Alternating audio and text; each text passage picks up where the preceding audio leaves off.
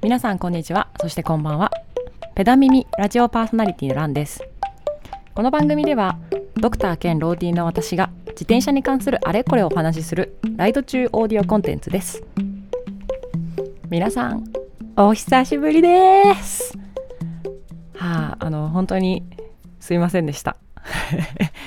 あの最後にこのラジオ更新したのが3月で今もうなんと5月の末。日なんですね。おそらく発表することはこのあラジオを発表するのは6月になろうかというところでなんと約2.5ヶ月ぐらい空けてしまいました。ほんとすいません。いやーやっぱあれですね。こう例えば音声だけのメディアといってもこう続けるのってマジで大変ですねっていう当たり前のことなんですけど。あの、まあ、いくつかですね言い訳があるんでちょっと聞いていただきたいんですけど。あのまず第一に私アメリカに行っておりましてこれはあの家族の理由なんですけどねアメリカに行ってたのでこのちょうど前回の収録の時からあのいいマイクを買ったっていう話をしてたじゃないですか。ね、いいマイク買ったんですよ。いいマイク買ったらいいんですけど一個メリットじゃなくてデメリットが出ちゃってその家以外で収録したくないっていう欲が出てきちゃったんですね。ねいいマイクがせっかく家にあるのに前ののスマホの適当なマイクでもう収録したくないみたいななんかちょっと欲が出てきちゃった結果あの家に帰らないと収録できないっていうまあ問題が出たんですよ。で加えてその私の生活上ですね結構その出張だったり旅行だったりが多くてあんまりそもそも家にいないっていうことが長らく続きましてであの収録できなかったっていうのが、まあ、一つのあのいいわけですね。でそのアメリカに行ってたっていうのもなんかちょうどそのあの家族の事情でちょっとアメリカに行かなきゃいけなかったっていうのもあったのでそうですね2週間ぐらいかなトータルで、あのー、家に帰れない時間帯があったっていうのでちょっとまあ収録できなかったっていうのが4月ぐらいの話ですかねいやーアメリカねあのー、もう私にとって何3年ぶりですかね？3年2年半ぐらいだと思うんですけどあの、久しぶりにねあの国外旅行に行きましてなんなら飛行機乗るのも本当いつぶりだろうっていうぐらい乗ってなかったのでね、久しぶりのあの、まあ、完全な旅行ではないとはいえでもあのテンション上がりましたよね。であの最近のねコロナの事情もあって、まあ、どんな感じなんだろうアメリカとかねって思ってたんですけどもあの向こうの人全くマスクつけてなかったしあのコロナ前と何が違うっていうぐらいあの普通通りに生きてたので結構拍子抜けしたんですけどでもう向こうでもあの現地の古い友人に頼んであの自転車をなんとか入手してしっかりサイクリングをしてで楽しんで帰ろうと思ったんですけどその帰り際にああやっぱりちょっとこう前と違うなっていうあの経験がいくつかあったんですね。っていうのがまず一つがその用意しなきゃいけない証明書類証明書がめちゃくちゃいっぱいあるんですよ。そのアメリカ入国もそうですけどどちらかというと日本入国の時にあのワクチンを打ってますって証明書だとかあとあの検査72時間前かな？飛行機に乗る搭乗する72時間前までのあのに取った PCR の検査の証明書がいるとかなんかあと何だったかな？えっ、ー、とあそうあの PCR の証明書も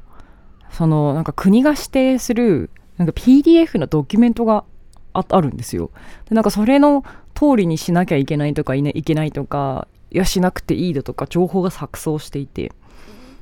でその私がいたところって結構、まあ、田舎というかかなりこう大都市部から離れてるところに滞在していたので当然なんかそんなことができる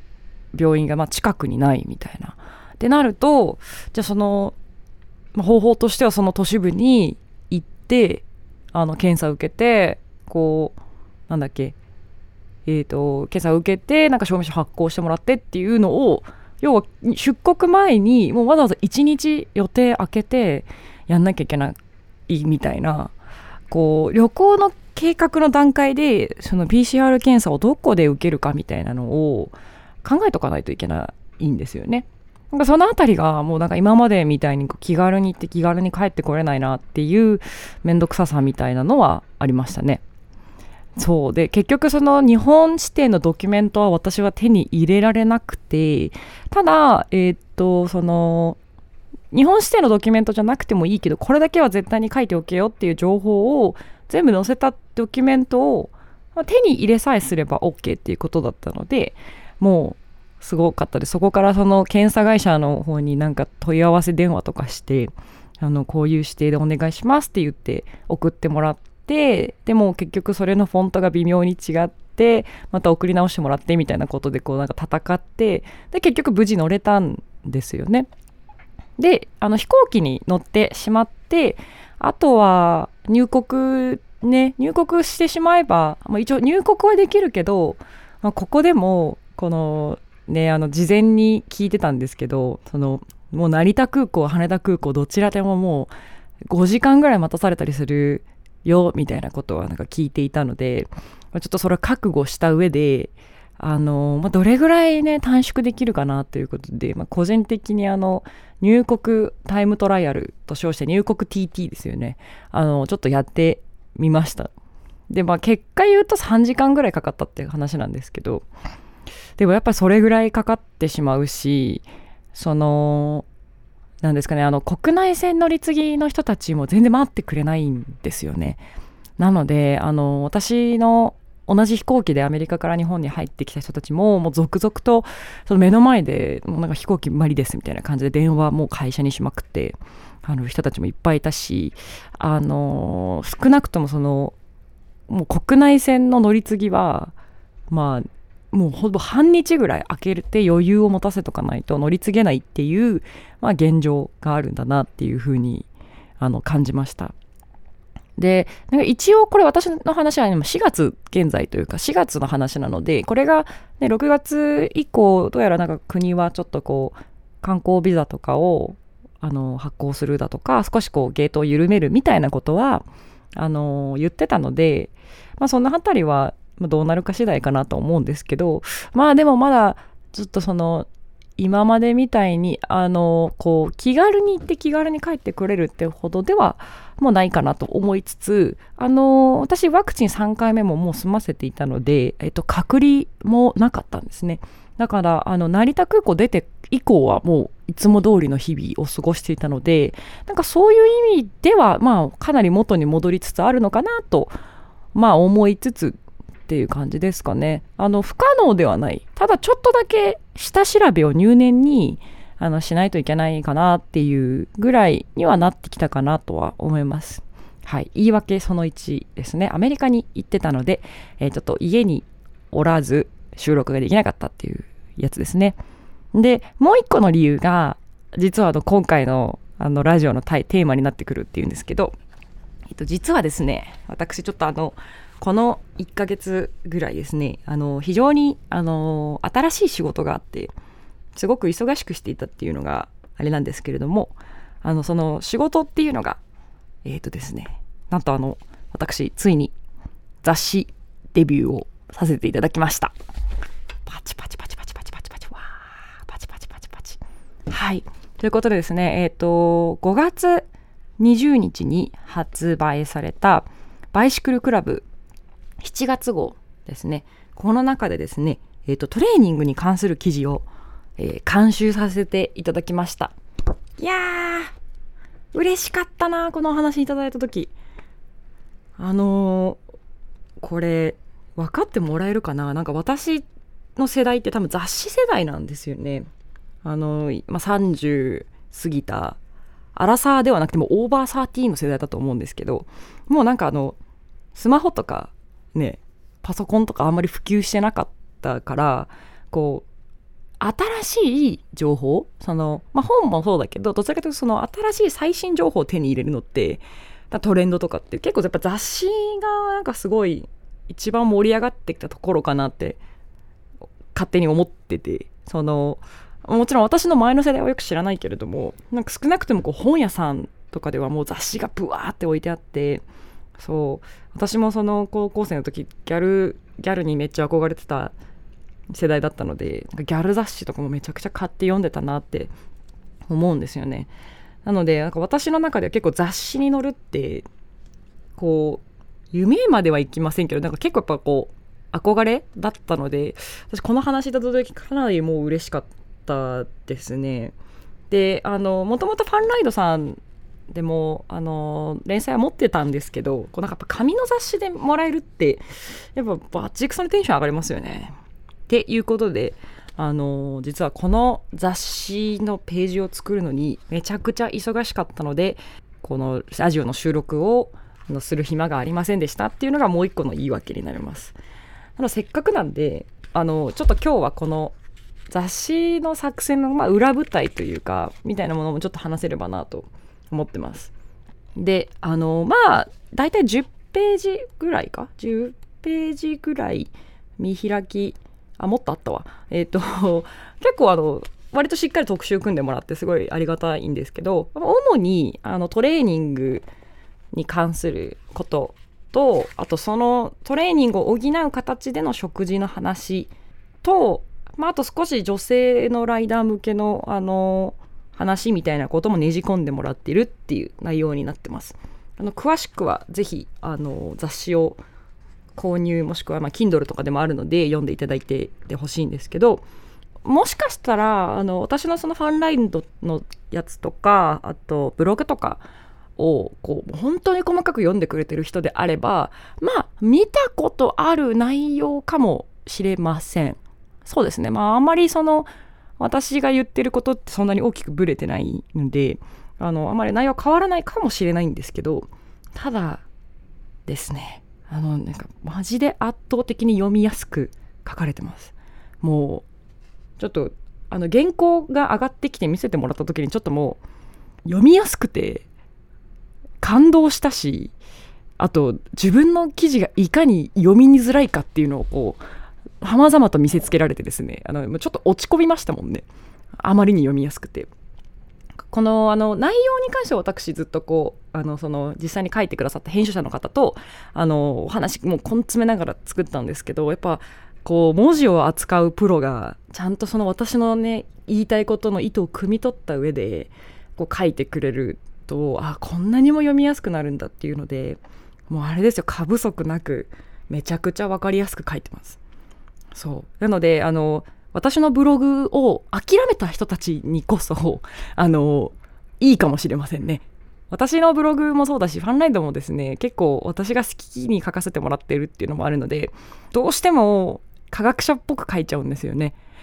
そのアカデミアの分野で話されてる喋り方とか文章構成とかみたいな感じになってるのでそれがちょっと厳しい難しかったっていう方にはあのむしろそのこちらのですよねあのバイシクルクラブさんに書いてある連載であのプロの手によって書かれた 文章の方がはるかに分かりやすいのであのこちらを読んでいただければあの分かるかなとは思います。で加えていくつかあのまだブログにもそうやってなかったコンテンツをですね新しく追加してるんですね。私基本的にこういった記事とかコンテンツを書くために結構な量の論文とかをちゃんと読み込んでその間違いがないようにって書くようにしてるんですよ。でその新しい項目を付け足したいっていうことだったのでまたそこで追加でね論文とかめっちゃ読んだんですけど、まあ、そこですねあのもうついに私宇宙論文とかにも手を出して新しくコンテンツを足しとうと思ってですね全然自分の分野じゃなかったところを読み始めてそこがやっぱりね結構時間かかったなとかやっぱ私としても新しい発見があってよかったんですけど、まあ、結構こだわってるコンテンツが出来上がったのであのぜひ手に取っていただければと思います。いやーやっぱでもプロってすごいね。ですしあの、まあ、トレーニングの部分もそうですし今回ですかね7月号は割とこう山かなあのマウンテンとかトレイルとかグラベルっていうのにこうこだわってるコンテンツであの私もね最近なんかロード一辺倒だったのがちょっとこうグラベルとかその自転車を山に持ってって遊ぶみたいなのに結構興味が湧いてきててあのアメリカにさっき行ったって言いましたけど実はそれも半分、まあ、グラベルだったんですよ。マウンテン、まあ、折りたたみ自転車みたいなこうちっちゃいやつを山のなんかてっぺんまで一緒にあのウーバーで持ってってでこうちょっと下りながらその町というか家まで戻るみたいなライドをそのと古い友達自転車友達がちょうどいたので一緒にやったんですけどあこういう楽しみ方もあるんだなっていうねあの最近のグラベルロードの流行りだとかもありますけどっていうのがあってなんかすごくあのちょっと最近私の中でもロードバイク以外の自転車熱みたいなのがこう湧いてきてる上にこの新しい特集読んじゃってちょっとまたさらに熱が湧いてきてるっていう次第あります。なのでえ気になった方がいればバイシクルクラブ7月号ですね。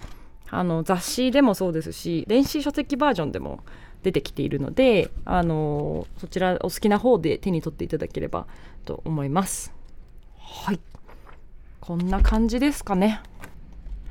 こうやっぱりこう不定期配信にするよりはあの定期配信にした方があの私としてもこうなんでしょうね。あの予定に組み込みやすいっていう風にあのあるのでちょっと今後は ね、今後はあのこんな風に2ヶ月も空いてしまわないように、まあ、だから毎週何曜日配信とかなんか第2第4何曜日配信みたいな感じでこう定期的にするって言った方があの私も続けやすいっていうのもあるし聞いてる方もこうねあの聞きやすいかなというふうに思っているのであと今後は定期配信を、えーと、心がけてやっていきたいと思います。はい、であとまだ実はあの前回のあの心拍数の話まだ完結できてないしもっと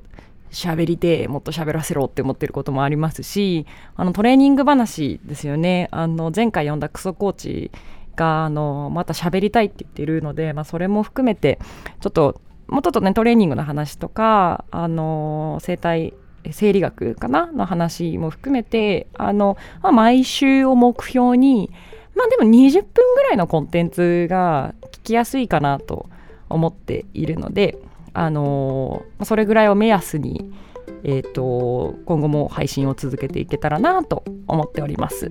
で、えーと今回からですね、えーと、ちゃんとあの質問フォームとかとこういうことを扱ってほしいですとかいうのを書き込めるフォームをちゃんと作成しました。もうはよせいやって思ってた方はすいませんね。あのやっとそうだ Google フォームに作ればええんやって気づいたのであのそちらにあのご意見とかですねご質問とかがですねありましたらあのどしどしと投稿